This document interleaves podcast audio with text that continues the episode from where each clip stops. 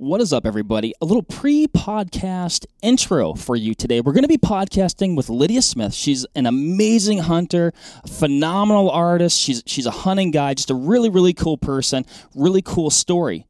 But that's not all. We're teasing something right now. We're teasing something that's going to hit tomorrow. So if you're listening today, October 24th of 2022, you're going to want to pay attention tomorrow October 25th, 2022, you're going to want to watch uh, uh, our, our, our, socials, listen to the 10 minute talk. That's going to detail everything that I'm alluding to right now. You can check the website and uh, maybe make a purchase. Maybe make a purchase benefiting uh, an organization that specializes in conservation. Hopefully, I'm being uh, specific and vague enough at the same time here, but just really cool stuff going on here.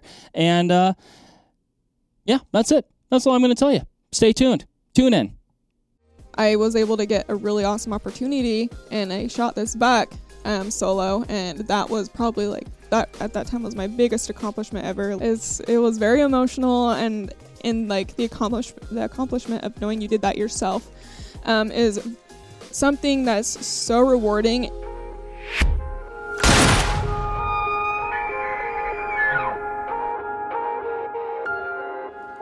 All right, what is up, everybody? We are sitting down today with special guest Lydia Smith. Now we're going to we're going to cover the many the many facets of, of Lydia today. A very interesting, accomplished in, uh, individual, uh, and I guess the the all encompassing topic is.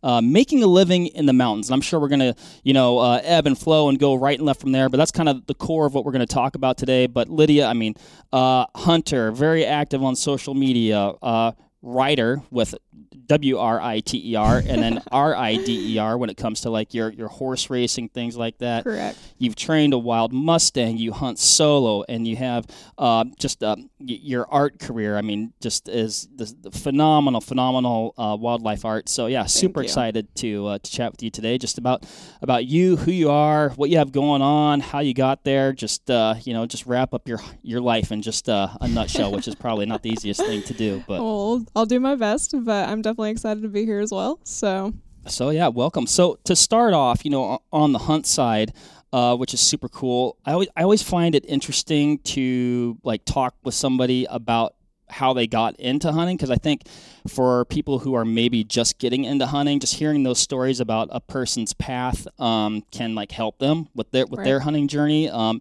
and they're all a little bit different. So maybe you know talk a little bit how you got interested in the outdoors and, and hunting specifically. Right. So I like since birth. I think I've just had a very natural uh, passion for outdoors. I've always wanted to go camping or shooting, um, you know, ride horses, whatever it was. Um, but my family didn't hunt growing up, so I wasn't really surrounded by that. Um, but you know, watching movies and like reading books about the mountain men and Native Americans and everything like that was very, very interesting to me. And I've always just really been very passionate about the wildlife. And a big part of that kind of led to con- uh, conservation. And so I started figuring out kind of like what that meant and, you know, the balance that needed to happen with wild game and obviously I like meeting uh, eating meat too. So it was like kind of a win-win and I think starting at the age 10 is when I like really wanted to start getting into it. I did have a neighbor who hunted and he would always invite me and my brother over to play with his dogs, and he had deer mounts uh, in his house. And I always thought they were so cool. Usually that would scare a little girl, but I thought they were very interesting. Right. And um, I always asked him about it, and he's like, "Oh yeah, like you know the whole hunting spiel." I was like, "Oh well, you should take me." You know, like I asked him and my dad all the time, "You should take me for my birthday," because my birthday is October uh, 13th, which is like in the middle of like you know OTC uh, deer season. Yeah. So um, perfect time, and they never did. So at the age of 16, I eventually saved up enough money to do my online hunter's ed course and then do uh, field day classes. And so I had my mom drop me off. I'd do all that. Um, and then once I got my uh, permit for hunting, I didn't really know what to do. So that kind of sat in my room for about two more years before I finally got my uh, hunting license and a deer tag. And so that's like the first moment I actually stepped out and hunted something. Um, but I've always like felt very ready for it and very excited about it, and that was very a, a very big learning curve for me. Um, obviously I did not know what I was getting myself into. My body was not conditioned for it. It was a very hard hunt. Um, I did end up harvesting a deer. Um, right off the road about 300 yards. it was lovely. It was like the last day of the season. I was like, I'm going to take what I can get. And uh, I just remember, I think that was the first time I had mule deer uh, venison, and it was amazing, and I loved it. And I'm like, well, this is just amazing. Like, I love everything about it. I love, you know, the challenge that uh, it came with. Like, it pushed me uh, to do things that I haven't done before. And it was a very physical, mental, you know, emotional experience that was very rewarding and it was like very uh, addicting. It's like just kind of naturally like that's what I felt like um, I was meant to do. So, Mhm. Yeah, I mean, it definitely sounds like it was something that you know, just kind of like an, an inner fire. mhm. It, I mean- because particularly like at that age, like that takes a lot of initiative without you know, Yep. like a you know, a quotation mark strong hunting mentor or Right. family member. Um, I mean, you did a lot of that on your own. Yeah. What like what for you for you know maybe for a person who is like in a similar position like what would what would you tell them like what were some of the obstacles or like the challenges that that you kind of had to overcome there and then you know what would you tell a person you know like if they're trying to do the same thing Um, so I know a lot of it like came with learning to take the initiative. Um, because a lot of people like kind of wait for somebody to like put um, you know, kind of help their hand into the door or whatever. And so for me, I didn't have anyone who really helped me with that. And so it was a lot of just taking the initiative and doing my research on what I needed to do to get to that point. And so um, I'd get on you know, Google and it's just like Idaho hunting, whatever. Because I didn't know about Fish and Game or anything, you know. And luckily, that's what, you know, typing in like Idaho hunting or whatever, because that's where I'm from, um, led me to the Idaho Fish and Game website. Um, and then luckily, my dad actually had a fish and game officer work for him uh, with his company, and he helped me a lot, like telling me, you know, what to do, uh, where to go to get like my permit and everything. And back then, you had to take like an eight-hour online course. Now you don't have to do that where I live anymore. Um, and that was a very long thing for me. right But I got it done because I was like really wanted, you know, just to do it. And so like I spent my own time, um, you know, uh, getting that figured out, and then as well as getting to the point of going to the field day, um, and getting my hunting permit. And after that, like I'm pretty stumped because actually getting out and hunting is a lot different than just getting your permit. And so I grew up shooting guns, so I was very familiar with guns and rifles. That wasn't my issue. It was more so where do I find the deer? Like where do I even start? And that's a pretty big deal. I'm, so I'm still trying to figure that out actually so yeah. and so when I like get really passionate about something, I will do what I can to figure that out, like learn everything I can about it. So like Google is a great resource for me. Like it's where I've learned a ton of my stuff. Um like I didn't grow up watching hunting videos or anything. I did not know anything and Google was a good help.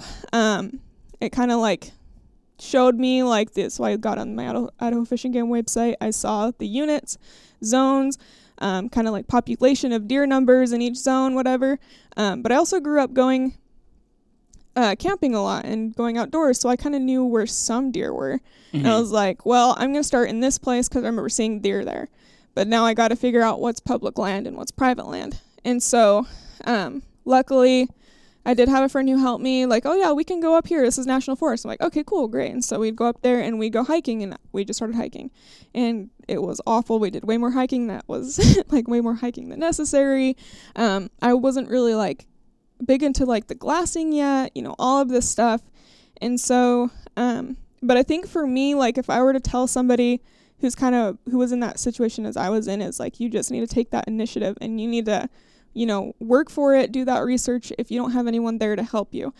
Um, cause that's kind of like where I started. I literally didn't have any help until I like, you know, later in my hunting experience. Um, but it was a really big learning curve for me. Uh, I really appreciate that I went through it because now with everything else I do, like I take that initiative. Um, but I think that's a really big part. People just get a little bit stumped and they kind of quit Mhm. instead of really pushing themselves to figure out what they need to do to get something done. And um, I think that's a pretty big part of what I would tell somebody.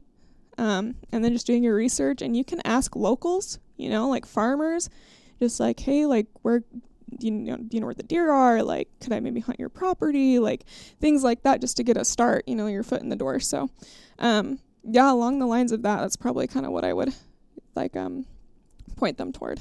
Yeah, I mean that your path was probably one of the more challenging ones. Like, hey, I don't really have somebody to show me the ropes here, but I want to do it. And like you said, you took all that initiative. Do you like?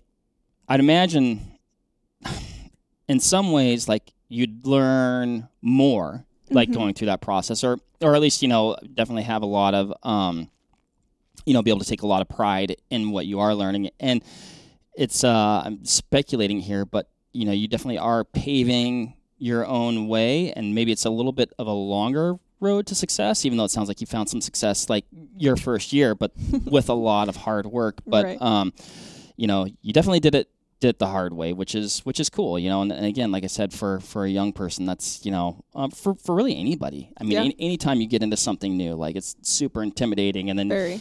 um, you know, you're talking about the regulations, like any uh, big game hunting pamphlet. Like, I don't really care what state it is. It, it, I I mean, you can be very well versed in Right. big game hunting and big game regulations, and it that's another intimidating thing because like you, you don't want to you don't want to break the law, but there's a lot of rules. So you know, digesting all that information and boiling it down to like the parts that pertain to you um, is uh, you know can be can be challenging. Yeah, very much so. And you know, you do learn a lot of that through Hunter's Ed um, and like your courses. But even then, there's a lot of things that you might forget or it might not cover.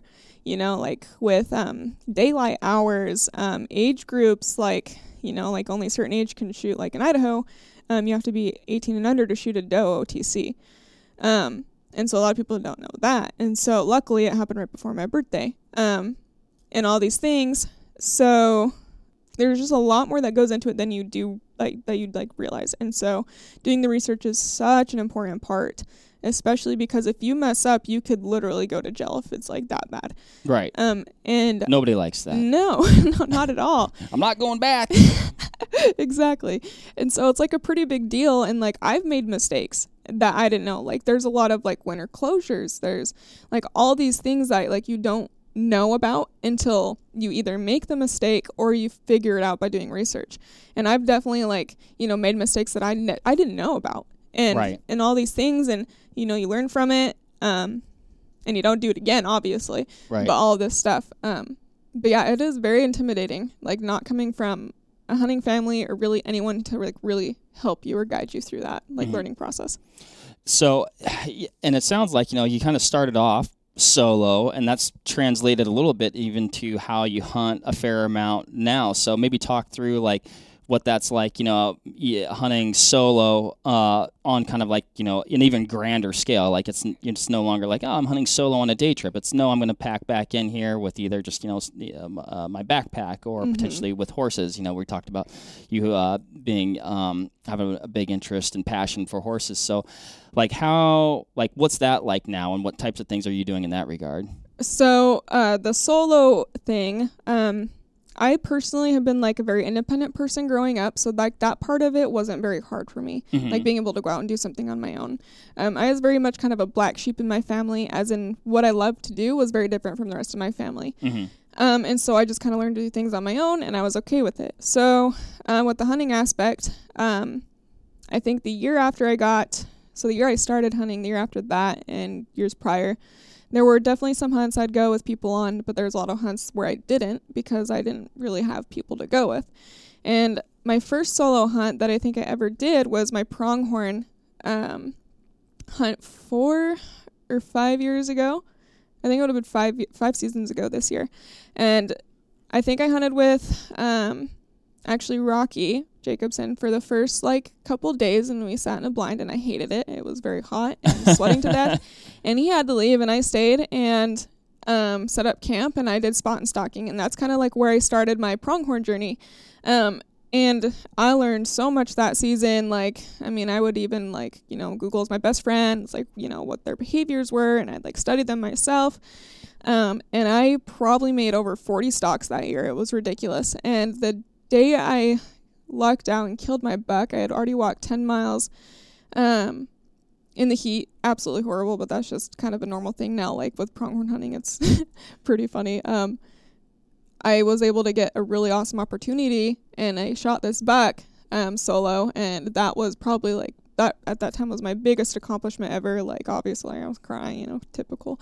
But um I do the same thing. yeah, it's it was very emotional and it's just so much work like in like the accomplish the accomplishment of knowing you did that yourself um is something that's so rewarding and um I think for me personally um it's just like this challenge that you're not really get, gonna get anywhere else because it's solely you. Like any mistake you make is on you, Mhm. no one else. Like all these things, and I think your reward is just even greater.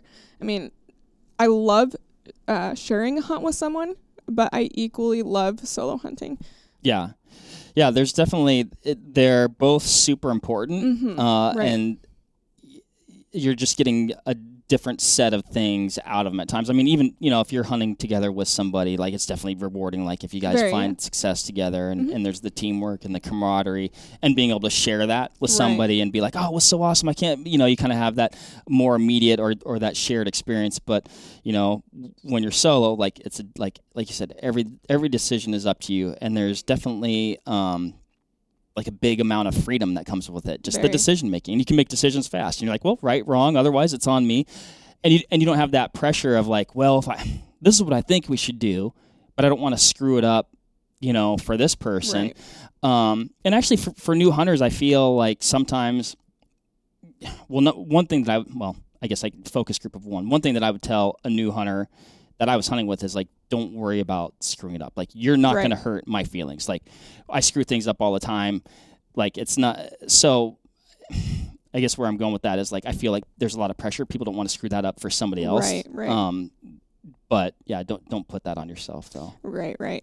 Um, I also feel like too, like solo hunting, like being able to accomplish something like that by yourself is really like self uh, fulfilling. Mm-hmm. Um, very, very cool to have. Um, but the same thing with like making mistakes or like screwing up. I actually, like, obviously in the moment, it really sucks when you screw up on a hunt or something.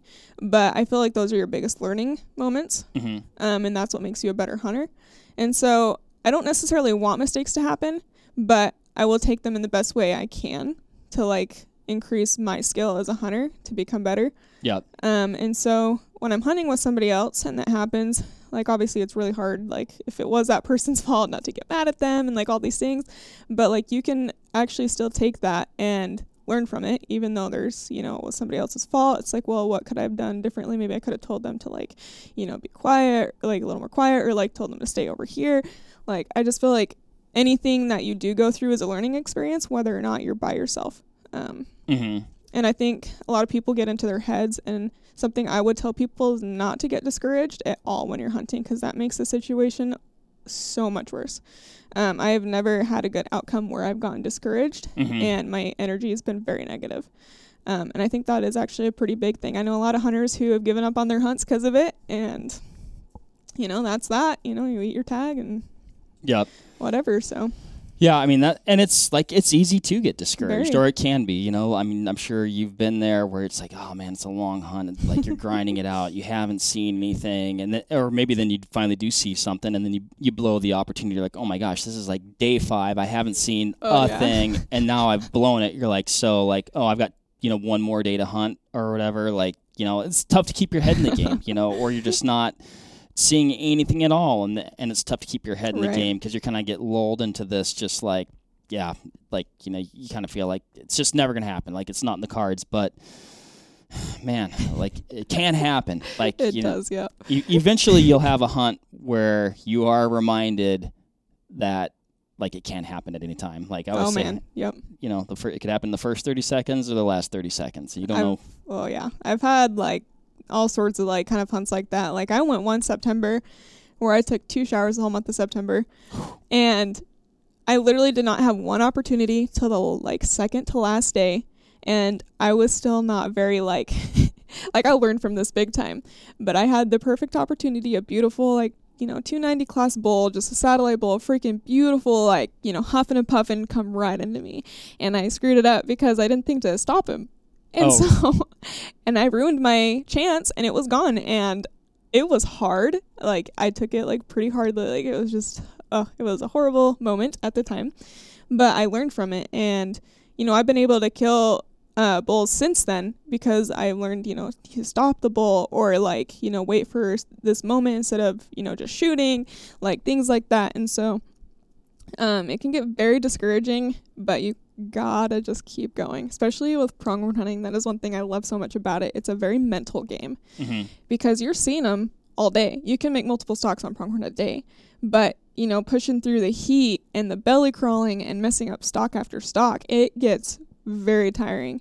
And most of my seasons go um, on with making a ton of stalks before I ever get opportunity, Mhm. or I might get an opportunity and something screws it up. Like two years ago, I think I was 50 yards uh, within a bedded buck and his does and was just about to draw back on him, and some guy in a truck decided to floor his his uh, diesel truck engine, and it just freaking whoa! And the deer or the pronghorn got up and took off, and I was like, lovely.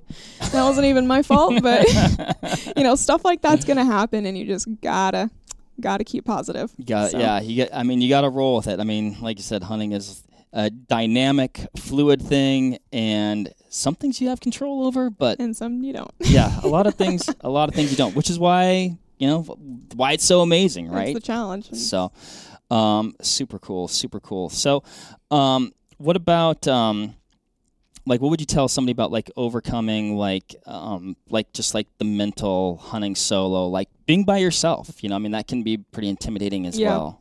I do think it does take a certain amount of independence and confidence in Mhm. yourself. Um, because there's some people who just like don't have that, and you know they're okay not going solo, which is fine. But a lot of people who want to like get to that point, and they're a little nervous too, um, is usually because they don't know enough things about going solo. hmm And so, like, for me, I always take a handgun with me just for my own personal protection, especially for women, you know, that's just kind of a thing you should do. Um, but also, like, you know, learning, like, getting your food ready, your tent, like, you know, letting people know where you are, like, all of these things. Um, doing it by yourself is a lot more work and it's a little more scary for somebody who might be um, not used to it or, you know, wants to get into it, just not really sure how. And so, I guess I would just say like do your planning because that's a very very important thing about going solo because if something happens you want to have other people to you know like be like oh well they're not here today when they're supposed to be so we need to go out and you know find them or whatever. Um you just need to take those extra precautions. Um take more than less aka like your food your gear. Um maybe you're gonna have a storm you don't know about and all your gear's uh, wet and you don't have any extras like you know take extra and all of this stuff. Um, and you'll definitely like learn the more you go out. And i think the more you go out the more confident you're gonna get. So um, i guess like just start you know just just go out and start. Make sure you have you know good planning. Take those precautions and just go for it because that's how you're gonna learn. Hmm you can't just sit at home and try to gain the confidence. Like you need to go out and do it. So it's a lot of pushing yourself beyond that mental barrier. Hmm and then a lot of people have a hard time doing that, but people's minds are a lot stronger than they realize. And they just really need to dig in there and realize that they can go out and do it if they're if they're passionate enough about it. So hmm Would you say like start small and re- like Yeah, do like too. do like Yep. a day trip or something like that where Yeah, you're like not a- doing some you know seven day backpack Right. hunt? Or, yes, so that is a thing. I would not start with a big long trip, like maybe an overnight or even, or maybe a two day. Just like start really small. So like my first like bigger solo trip where I left my vehicle um, was I think three years ago or four years ago. I took my horse with me. I parked uh, on BLM land and I rode in with him. And I literally just took a tiny little single person tent. I took some, you know, freeze dried food. Um, I went back in there. Um, I literally had a 200 foot line uh, that I tied around some trees, left my horse there, and I went hunting. And thank goodness he's a great horse. But um, that was like my first like big solo, not from my vehicle hunt Mhm. and that was a three day hunt. Um, and it was awful. It rained and snowed the whole time. I did not have extra pair of boots, and they were soaked. I did have extra socks, but that didn't help because my boots were so wet. Right. Um, but it was a really awesome learning experience as well. Um, I just like definitely start small with like a fewer days, but the more you're gonna go out and do that, the more you're gonna learn, and I think the more you're gonna feel confident about, um, you know, going out longer and learning more things. Mhm. So Yeah, one thing with that too, and, and really this is probably every hunt, but um, like like you may not get heck, you probably won't get one. Like not to not to be negative, right? But like you know, odds are oftentimes like you, got to grind. Like you said, you were like hunting for thir- like thirty days in Yeah, September ish, right? yep, and like got one opportunity and you know unfortunately uh, it will haunt you for the rest of your life like all the similar opportunities but ah, man i swear i swear you like those not because they like aggravate you but you just you remember those ones and i think it's because Yeah. those are those hard won lessons It's a right Very hard lesson. Yep. um but uh anyway with that though just be cognizant of like the amazing wins that you are getting that day Right. like it's not about Exactly. that oh i got one it's like oh i spent the day by myself and i was able to do that today like that's a win right Yeah. like uh, i had wet feet for three days and i you know what I, I gutted it out and i'm proud of that And it was fine. and my feet are still attached you know so um yeah i think i think we have to remind ourselves and it's hard right because you It have is. this this end thing inside or this goal or or a way you picture it but man there's so many wins that you can you know put in the old check plus pile Well, it's like they say, you know, like hunting is 99%, you know, just being outdoors 1% killing. Like, and that's like a big thing is like, I don't look at my, like, obviously want to harvest an animal, you know, that's filling our freezer and everything.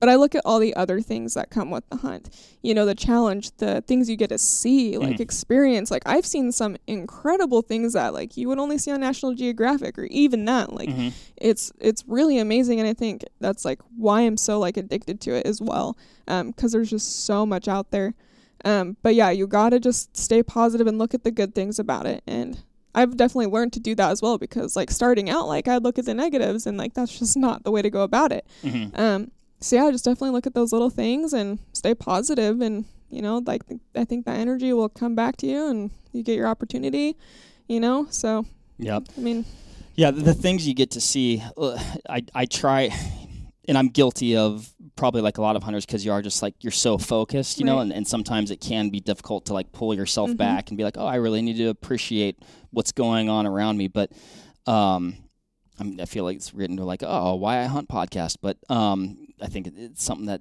hunters are so passionate about. But you will see, you will see things, and you're like, man, like really, really few people will ever Yeah. see anything like that in their lifetime, and they're very special, very awesome things. Um, even when we were chatting about whitetail hunting earlier, I was like, and I, I'd almost forgotten. I'm like, oh man, like I saw that this, you know, this insanely. Like I had these two does and a small buck. I wasn't going to tell the story, and I'm going to tell the story. Getting into story time. Wa- like walk like right by me, super close. I was rifle hunting fr- on the ground, and like I, I was in all this tall grass. This, w- this was in Wisconsin, and all the grass just had this like crazy frost all around it. And as these deer are walking by, I can see the breath coming out of their mouths, and they're getting backlit by a rising sun. Oh and I'm gosh. and they're like five yards away, and I'm like, dude, who gets to see this? Oh, Nobody. So beautiful. I can just see it in my head. Oh, It it was like to this day, I'm like, yeah, I'm like, this is like that was like one of those. You're like, oh yeah, I'll remember that one. Like it, it was awesome. So oh, that's amazing. well, let's talk a little bit. Let's transition. I don't want. I want to talk about hunting all day, Right. as, as per usual. Let's talk about um, your art because you're a phenomenal, phenomenal Thank you. artist. So maybe like, how did you have you always been into art? Is that something that developed later in life? Maybe talk about that a little bit. Yeah. Um. No, I've been drawing since I was very little. So, um, my mom called me the seek and destroy child when I was a toddler because I like to go and, you know, just try things, like see how things worked, and and so. I got into a lot of things, whatever, and the day she finally gave me a pen and pencil, like all of that stopped, and all of my creative energy went into drawing. Wow. And so, um, yeah, I've been drawing since I was very little, maybe, I don't even know, just very young. And that's literally what I've done since I was, yeah, young. Um, and so I grew up drawing mainly horses because I was definitely, you know, that little horse girl. Um, Mhm. My family didn't have horses, but my aunt did, and I'd take op- any opportunity I could to go over and ride her horses with my cousins.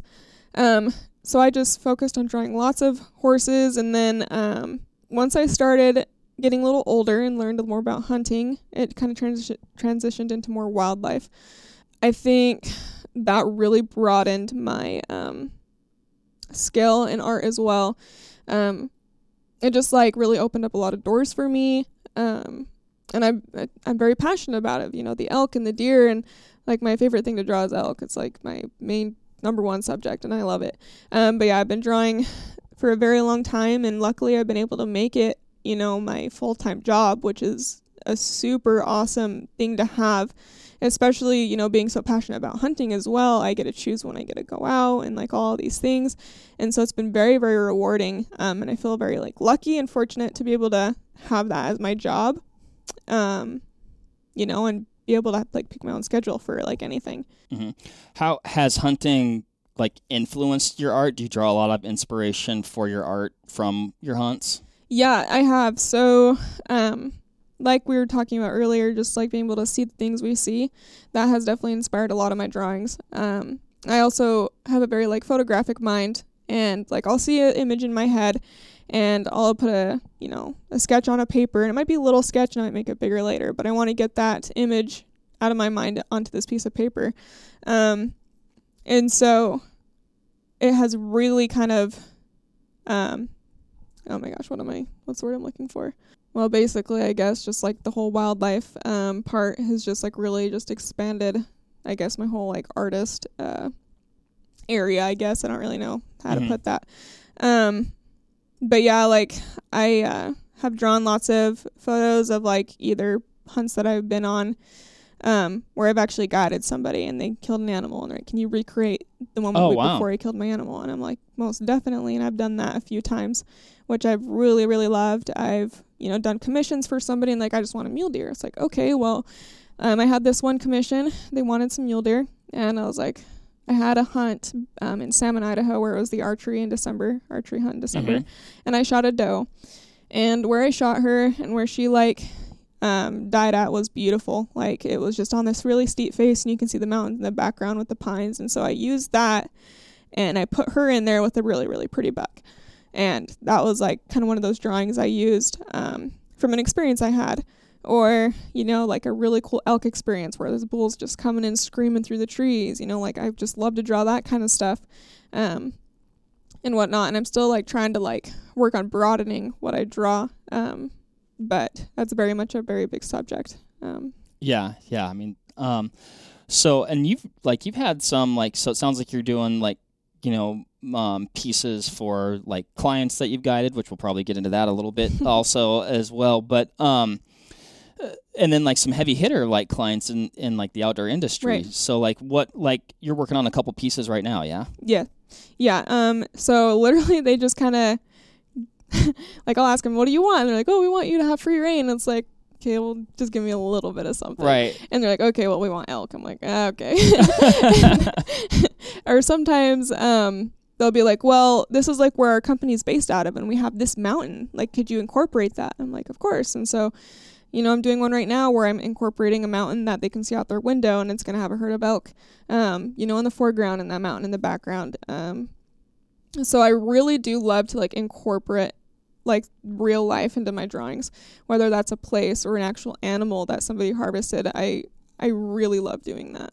What um is there a particular median medium that you like do like all the time like um or do you like paint and you know sketch or what do you do there? So I've done just about everything, but my like my main medium is graphite pencil mm-hmm. and charcoal um, and then second to that is probably ink so pen and ink. And okay. I do pastel as well and colored pencil, but and a little bit of paint. And I would like to get more into paint. It's just a lot more time consuming and expensive. But um, right now, it's definitely my graphite, and that's what most of my big pieces are, and like what my commission pieces are. Mm-hmm. We'll probably we'll probably uh, we'll recap this at the end. But if like a person wanted to check your art out, like where would be a good place to do that? Um, definitely just my website, lydiasmithart.com. Pretty simple, you know, um, straightforward, and it has like um, contact information as well as like drawings I have done. So So cool. Well, while you're listening, you can Google this and be like, "Oh, I'm going to listen and uh, be visually stimulated." So, um, very cool. What uh, anything uh, anything on on the horizon uh, with your art? Any big projects coming up that you're excited about? Yep, I have a few that I probably won't disclose who they're who they are uh, for, um, just because I don't know what their plan is with it. Mhm. But I have um, two that are pretty big that I have a time cap on, so that's going to be really fun. and then I have another one that's actually for a local company of mine that um, I'm sponsored with. It's uh, Shank Knives out Mhm. of Idaho Falls. Um, so I'm doing one with them as well, and that one's going to be really fun. So. Awesome, awesome. Well, so you, you touched on this a little bit earlier. So uh, you're also a hunting guide at times. mhm. So how did how did you get into that? So going back to like I really love doing things like on my own. Um I hate retail jobs. I hate any job where you have to sit down and you know do whatever you're inside and so I was like I really want to go guide. And this is b- right before I got into hunting. Um I looked on Craigslist and there was a uh, opening for a Wrangler in Stanley for an outfitter. And I'm good with horses and I was like, that sounds like a blast. I'm gonna try it, and um, he accepted my application, and I went out at 18. Um, yeah, so I think I was 18, and I went out and I took my horse, and I left. Um, I stayed in Stanley for two and a half, three months, and I lived out there. Um, and that was an awesome experience. I learned a ton about packing and just, you know, like guiding really big rides and like all these things. And that's like where my guiding started was with summer trips um, on horseback. Um, after that, it's like I want to keep doing this, and so I did that again in West Yellowstone, and then I went into hunting. And my first guiding job was in Utah, um, and that was very fun, um, an absolute blast. I've guided in New Mexico, and I think next year I'm gonna start guiding privately in my home state of Idaho. So um, I absolutely love it because I'm still hunting. I may not be the one killing, but I'm getting, you know, to help people find animals and get to share that experience with them. And a lot of them are first time hunters of certain animals. And I just love sharing that with them. I just think it's such a cool experience. Um, I just, yeah, I just really love it. No, that's super cool, and, and really, like you said, what a way to extend your season. Yep. Like if you want to be outside and you want to be hunting, you know, in your home state, you might get you know one or two tags Right. a year. Then you're like, oh, well, where am I going to go? Out of state, out of state, out of state. Like you, you know, I mean, which I'm sure you'll still do those things, but you definitely get to uh, increase the volume of in-state hunting that you'll And- get to do. And also furthering your knowledge. So hmm continuing to learn through the season, which is really awesome. Um, but yeah, it's it's super cool. It's you know part time um, after my art my art job. So Awesome. Um, so yeah, so you got into guiding via horses. You got uh, or horses were your your first, I guess, uh, w- or one of your first subjects in in your art career. What about? Um, it sounds like there's a little bit of an interesting story with the horse that you have now. Mhm. Not necessarily like, hey, I went to the horse store and got one. Yeah, so that's a pretty cool thing. I've al- I've always kind of been fascinated with mustangs. Um, you know, it's a very con- uh, controversial topic. You know, like all these things, and I understand both sides of it very well. Um, anyways, I think I was 17 at this point, and there was an extreme Mustang makeover that was happening in Idaho, and what that is Move that horse. Oh wait, Yeah. no, wrong. Okay. uh, um, anyway, so what that is is uh, you uh, put in an application, um, and if you get accepted, they give you a random Mustang that comes off um, HMAs, which is a herd management area, hmm and uh, you get assigned this horse, and you have 90 days to train it, and then you go and compete with other trainers in their Mustangs they were assigned, and um, in the adult division, the whole purpose of this uh, program is to get these horses to get adop- to be adopted. hmm And so at the end, they go for auction.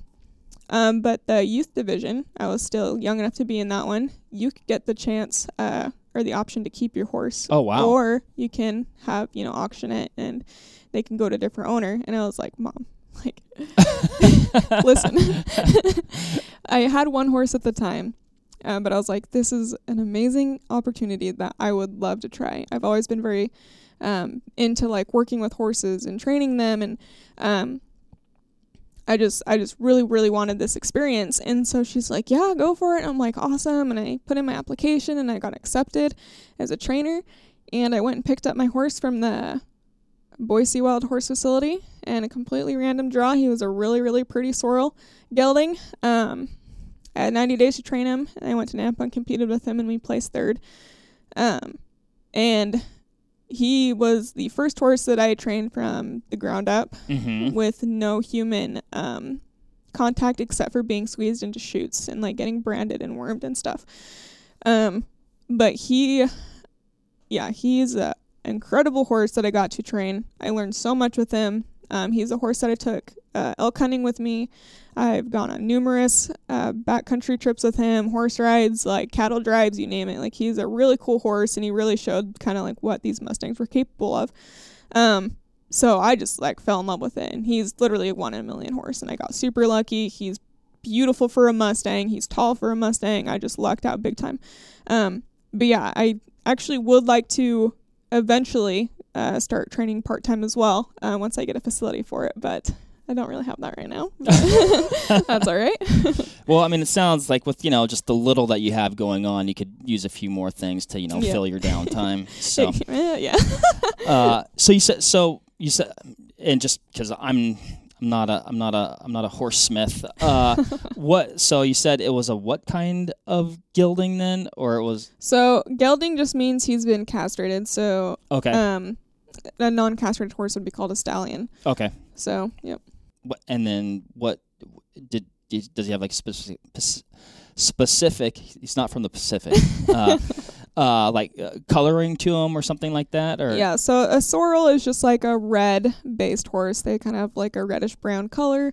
Um, they can have kind of different tones of mane. He actually had a very flaxen mane and tail, which is blonde when I got him. And Hmm. at the age of three, it totally changed on me. Now it's almost black. It's very interesting. Oh wow. Um, yeah, I don't see that very. You don't see that very often in horses. Um, so that's kind of weird. But he's just a solid sorrel with a little like white marking, which you call a star red on his forehead. hmm Um, he's just a very pretty, well built Spanish looking horse, and I mean, non horse people probably don't really know what that means, but um, Spanish looking it just means he looks like horses bred from Spain or Okay. like kind of like Spanish bred. Kind of. yeah.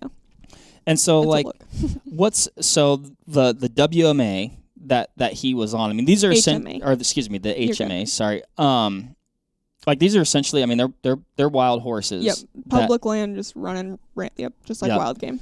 but kind of like feral at this. I mean, like They're feral. yeah, Yeah. So are they trying to kind of like remove a certain amount of them off the landscape because of like you know, like you said, I I know people will fall on either side of Yeah. like you should or shouldn't be doing Right. that, but I think it it has to do with impact on the landscape to some degree. Hundred percent. So um, there's only so much, uh, and I can't remember what they call. it. I know it's super simple, but it's just not coming to my uh, to my like head right now.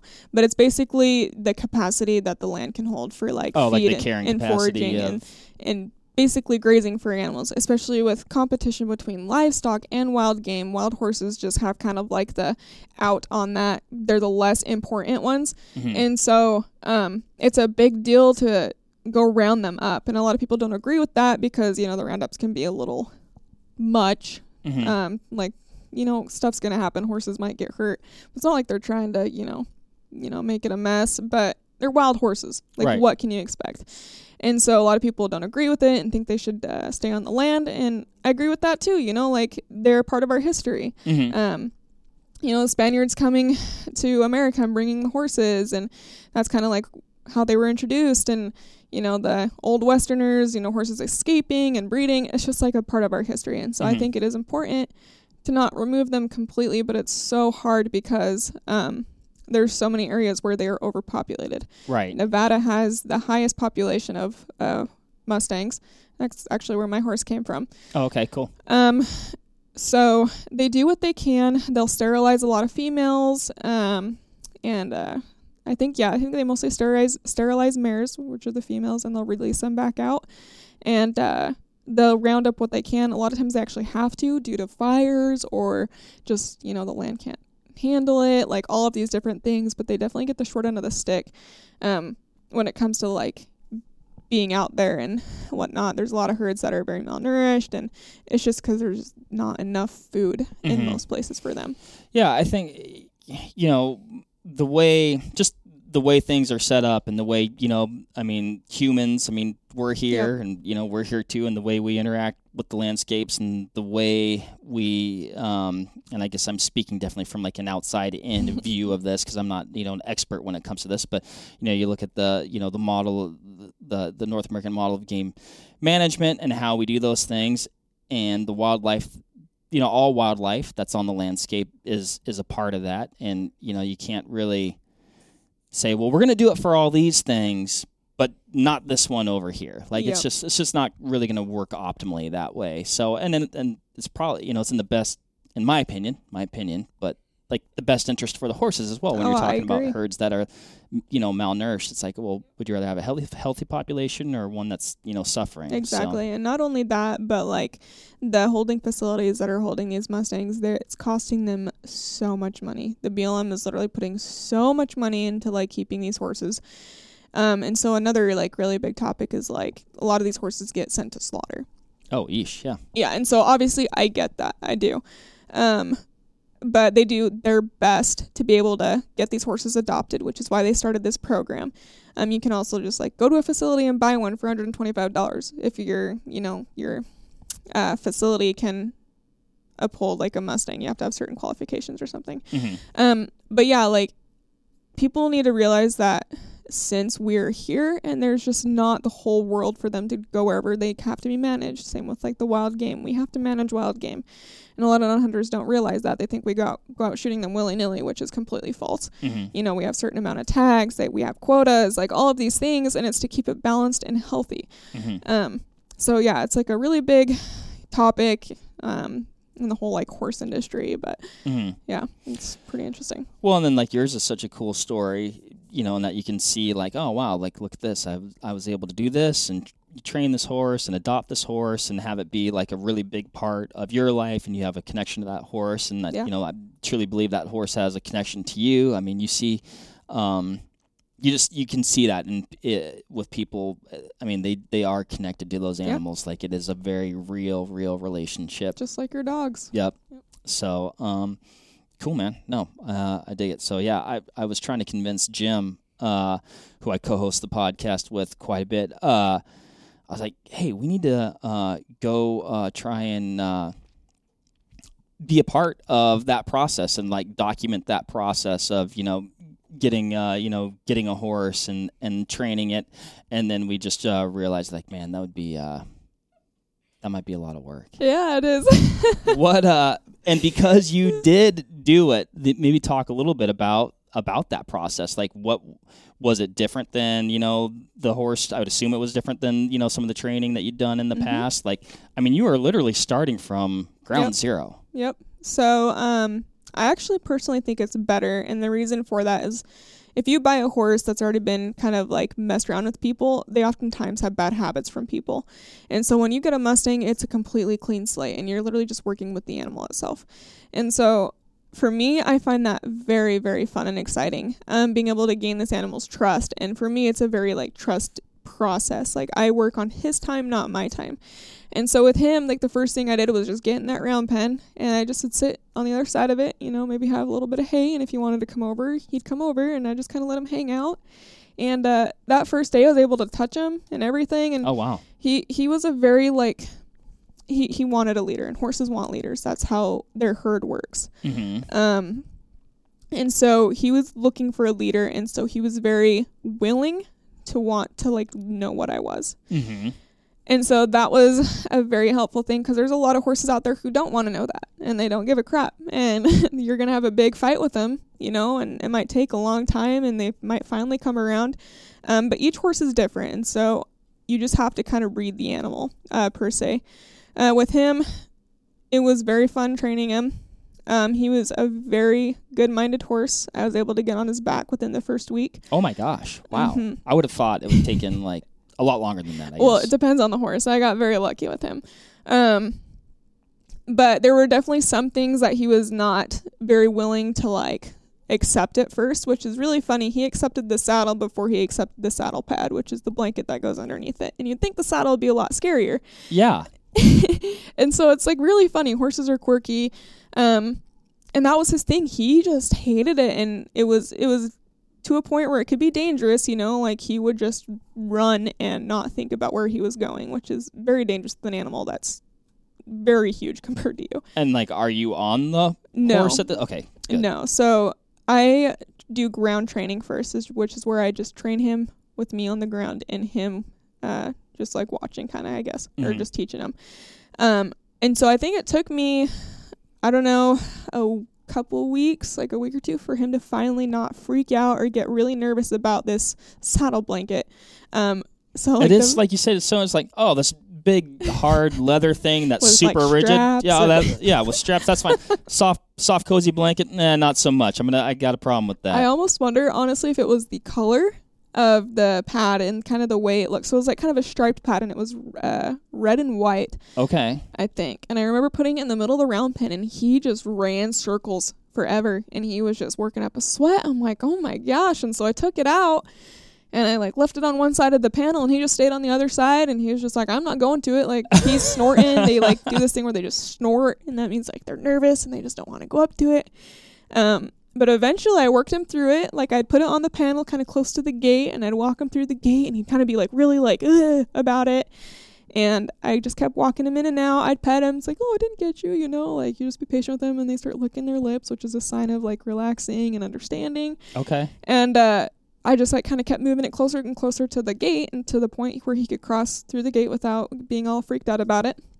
And then I'd grab the blanket and I'd hold it to his face once he was good with going through the gate.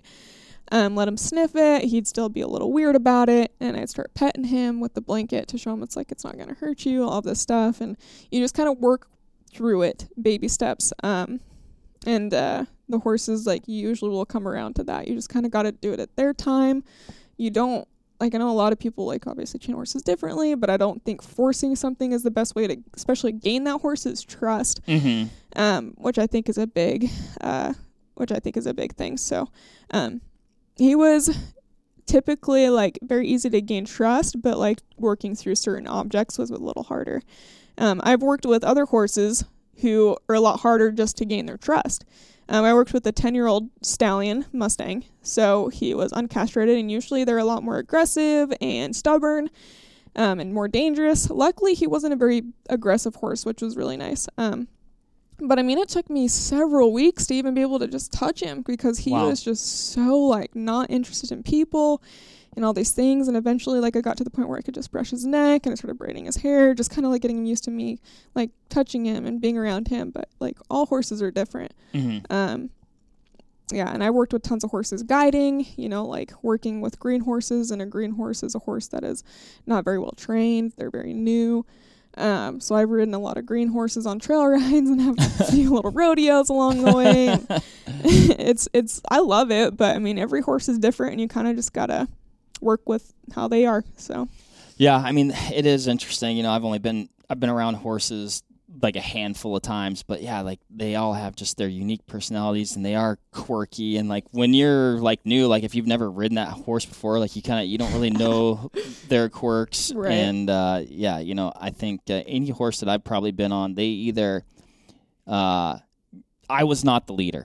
Uh, they made that very clear. Uh, but uh, they are cool though. They are yeah, cool. I You know, love them.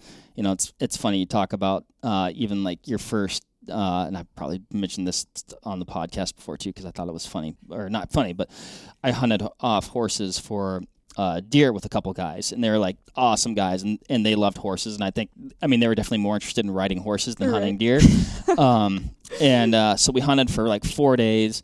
And then uh, basically we got a late start on like the last morning, and we were uh, going into camp, and we're and I basically uh, spotted a mule deer like off the road, and like I was like, dude, I've been hunting, you know, like we hadn't had one opportunity, and so like it's just funny that I rode horses for you know two days, and then you know found a, found a buck off the road, you know, on a piece of public, and was able to go after him and get him, but And that's funny how it happens like that sometimes. but I felt like I earned that one. I was like, it's not like it's not like we hadn't hunted hard. It wasn't my hardest hunt at the end of the day, Right. or at least that day. But um, like I said, it's just it's just funny how it goes down. So, um, very cool, very cool. Um, anything else? Anything else we should know about you, Lydia? I mean, you you're a very interesting human being. Uh, you know, and I know it's probably hard. You know, it's like, oh, here, you know, let's uh, let, us make you talk about yourself for you know an hour. But um, it's kind of like those main three things, honestly, like hunting, horses, and art. It's kind of like really what, uh,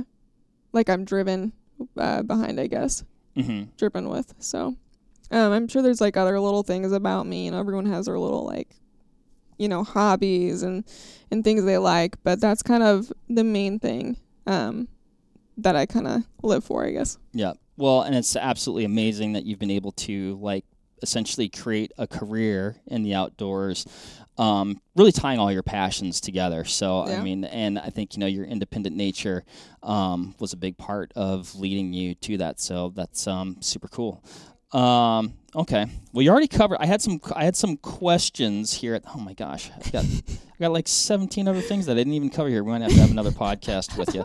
Um, we'll do some. We'll do. We'll finish up with a couple uh, easy ones. So you already covered your favorite. I was going to ask you what your favorite subject was, but you said that was elk. So um, th- these are some uh, hunting questions, maybe more hunting specific. If you had to pick, bow or rifle? Bow. Okay. Undoubtedly. All right, then we'll choose your adventure on this one: fixed blade or expandable. Uh, fixed blade. And Oh. I think a really big reasoning for that is because Idaho, you are not legally allowed Oh. to use a f- uh, expandable. That is true. That is true. But so, um, I do think also personally, like I think I do just like the fixed blade because I feel like they're a lot tougher and they're not gonna have as many mis- uh, malfunctions if they are to have one. I agree. I agree. Um, okay. Uh, well, this might be a tough one for you because you hunt so many different things. Favorite day to hunt? If you're going to pick, now you're going to have to pick probably what you're hunting for within within this question. But Like like a very specific day. I'm I'm talking like September 14th. uh, September 10th. September. Okay, that's a good day. um, and then maybe uh, maybe uh, the last one. Uh, what's uh, what's next? I think we maybe covered a little bit of this, but like, is there something that you just you haven't taken on yet, but you're like, man, this is what uh, I got this on the docket. Well, my plan this year was to build a recurve um, and Oh. hunt my elk uh, with that, but that kind of didn't happen. So my plan is to do that same thing next year. And I think that's like my next big thing is to go and try and get a bull with a recurve. Um, cause I just, I love the challenge and the whole traditional like style, like just really intrigues me. Um, so that's like my next like really big thing that I'm pushing for. Um, per se. I mean, I don't really have any like fancy out of state hunts or anything really planned Mhm. yet, anyways. So, Right, right. mhm. Awesome. Uh, I can tell you. So Jim and I built a couple self bows with Clay Hayes. Mhm. So uh, I guess shameless plug. Uh, if you want to check that out, you can check it out on the Vortex Nation podcast YouTube page or on uh, any of your preferred podcast platforms. But um, wild process, like so cool. I mean, Clay like obviously helped us a lot through the process, but he also gave us a lot of leash. Like you know, Jim was like full send. I'd be like, okay, well, what about this? And he'd be like, yeah. Just keep shaving figure wood, you know. And I'm like, all right, well, I'll keep shaving wood till you tell me not to, you know? Oh, so but uh, the end pro- like it was really amazing. You know i'm not like a, a woodworker or anything like that. I had no experience uh, you know you know "Hey, clay what's this one do? Uh, uh, but uh, it was cool and I'm, I'm looking forward to hunting with that and That'll be awesome. i think it'll be i think it'll be pretty fun. So i think Heck you'll yeah. have a lot of fun with that as well I think so. so awesome. Well, Lydia, thank you so much for making the time Thank to you. join us today. Uh, super fun conversation. Just really excited about everything that you have going on, and just seems like uh, really, really, truly cool, unique, fun stuff. And uh, yeah, good on you for making it happen. Well, thank So- you. but uh, and that wraps it up for this one, Vortex Nation. So hopefully you enjoyed listening as much as I enjoyed talking to Lydia. If people want to check you out, I know we hit it a little bit before Lydia, but where can they find you? Um, if you want to look at my art, go ahead and search up lydiasmithart.com. You can also do that on Instagram, which is lydia underscore smith underscore art. And then personal on Instagram is lydia smith zero zero. Awesome. Check it out. You won't be disappointed. There you have it, folks. Thank you very much for listening. As usual, give this video a like if you liked it, comment something below, and give us a subscribe to the Vortex Nation podcast channel. It would mean a lot to us. Also, why don't you give us a follow over on Instagram while you're at it at Vortex Nation Podcast. We'd love to hear from you over there, and we'll keep you updated with all kinds of cool photos and videos from our adventures that we do here. Otherwise, we will see you on the next one. Thank you again. Happy hunting and shooting, everybody. Have a good one.